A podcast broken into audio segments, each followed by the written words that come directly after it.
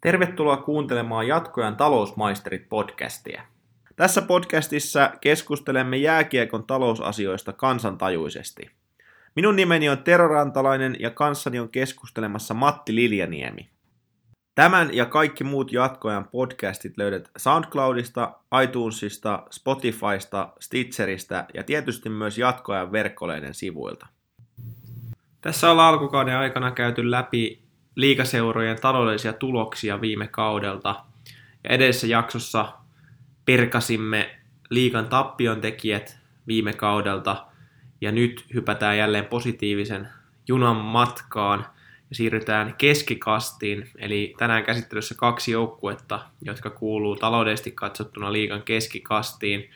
Toinen on ihan siellä keskikastin yläpäässä ja toinen on sitten siinä keskikastin alapäässä, mutta kuitenkin laskettava keskikastiin, ja molemmat joukkueet onnistuivat viime kaudella ihan hyvin taloudellisesti katsottuna. Eli tänään käydään läpi Saipa ja Pelikans. Lähdetään ensiksi liikkeelle idän ihmeestä, eli Saipasta, joka onnistui nyt tekemään kahdeksannen peräkkäisen liikevoiton viime tilikaudella – Tällä kertaa tuo voitto kuitenkin jäi suhteellisen pieneksi, eli 21 000 euroon liikevaihdon ollessa noin 5,6 miljoonaa euroa. Eli Saipassa on tultu jonkun verran alaspäin niistä muutaman vuoden takaista tuloksista, kun, kun siellä saatiin liikevoittoa 2 300 000, jopa 700 000 taisi parhaimmillaan tulla. Niin Matti, miltä tämä Saipan meno näyttää? Ehkä voidaan näistä molemmista seuroista nyt todeta, että, että vaikka nimitys saattaa olla keskisuuret, niin ehkä lähempänä olisi kuitenkin, että keskipienet. Ei, ei puhuta ehkä ylemmästä keskiluokasta, vaan, vaan semmoisesta aidosta duunarikeskiluokasta, joka elää, elää sitten ihan siitä tota, palkkakuitista palkkakuittiin ilman, että nyt ehkä pientä, pientä etelänmatkaa saattaa joskus olla varaa panostaa, mutta Saipalla talous on kunnossa. Kuten totesit, niin positiivisia tuloksia on tehty vuosi toisensa perään. Ää, silloin kun on urheilullista menestystä tullut parhaiten, ollaan pystytty ihan huipputuloksiin talouspuolellakin. Ikään kuin ollaan pystytty sitten kaikki vanhat synnit ja velat aika hyvin siivoamaan mutta että se ei kuitenkaan tarkoita sitä, että siellä olisi mitään hirveitä puskuria. Seura elää kuitenkin tietyllä tapaa niin kuin kädestä suuhun. Et jos urheilullisella puolella mennään yksi kausi sitten vähän nivaskaan, niin silloin täytyy joukkue tyhjäksi myydä, koska siihen, että tehtäisiin yhdellä kaudella massiivisia tappioita, niin se yksi kausi saattaa ikään ikään kuin jo sitten sen pelivaran, mitä siellä on, niin syödä.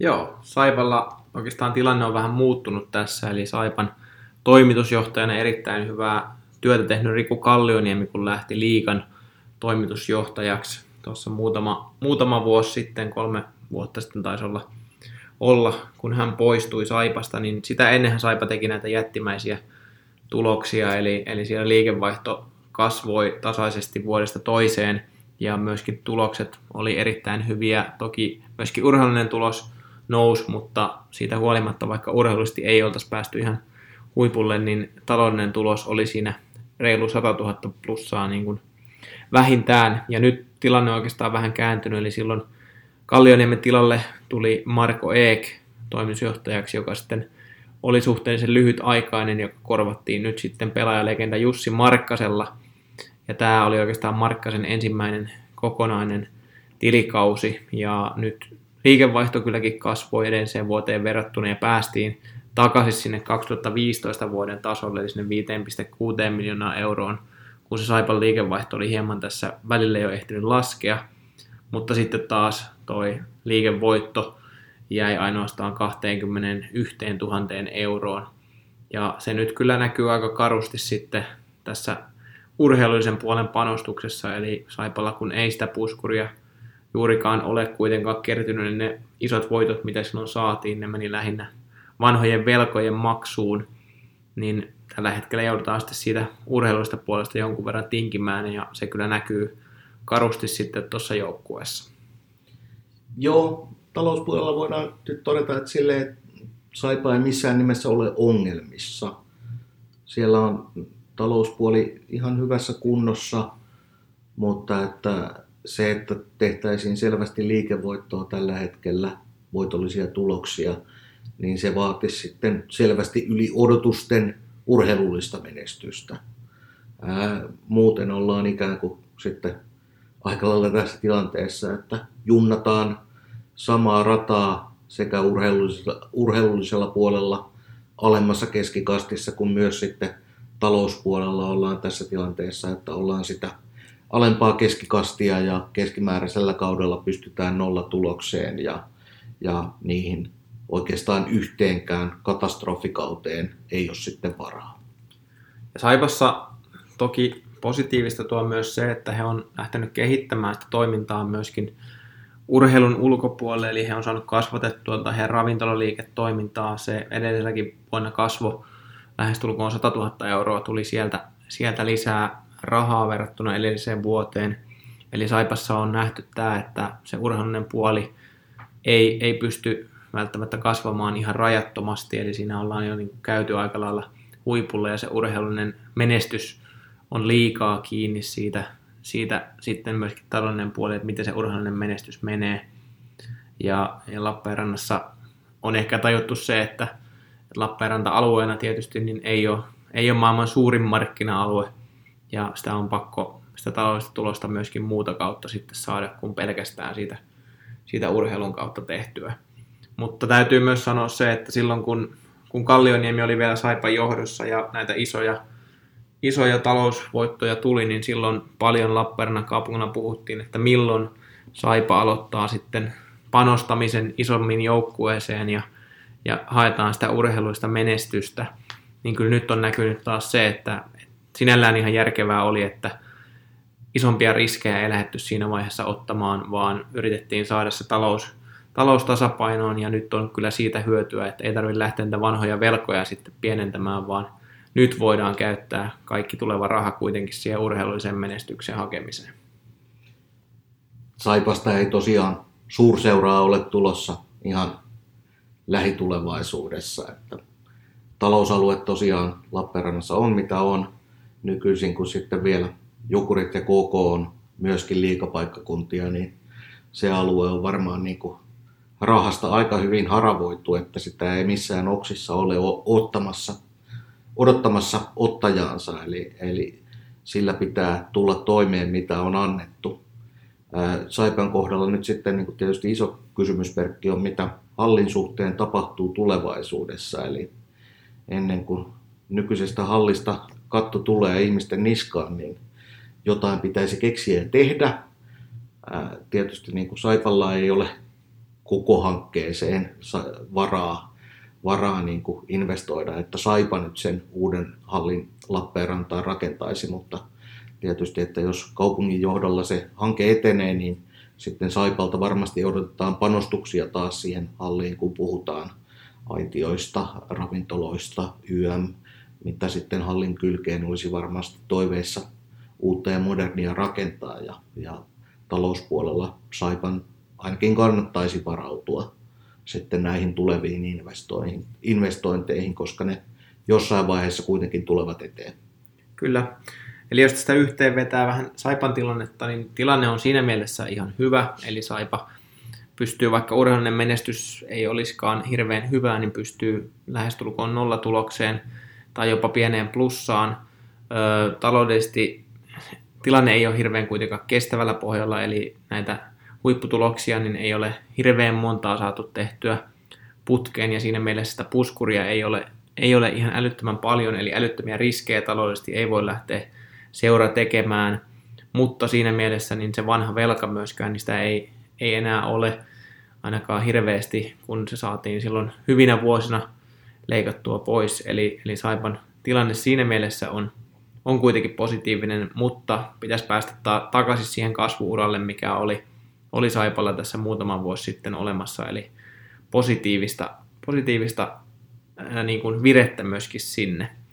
Mutta sitten, jos käydään läpi tämän meidän toista tämän päivän joukkuetta, eli Lahden omaa ylpeyttä, pelikanssia, joka on nyt sitten lähtenyt myöskin tähän konsernimalliin, eli, eli siellä on sitten lätkä ja ravintolapuoli eriytetty, mutta ovat saman konserni alla, niin heillä viime kausi oli erittäin positiivinen. Liikevaihto kasvoi reilulla miljoonalla edelliseen tilikauteen nähden päätyen 8,8 miljoonaa euroon ja tulos oli merkittävästi plussan puolella eli 257 000 euroa jäi sitten positiivista viivan alle.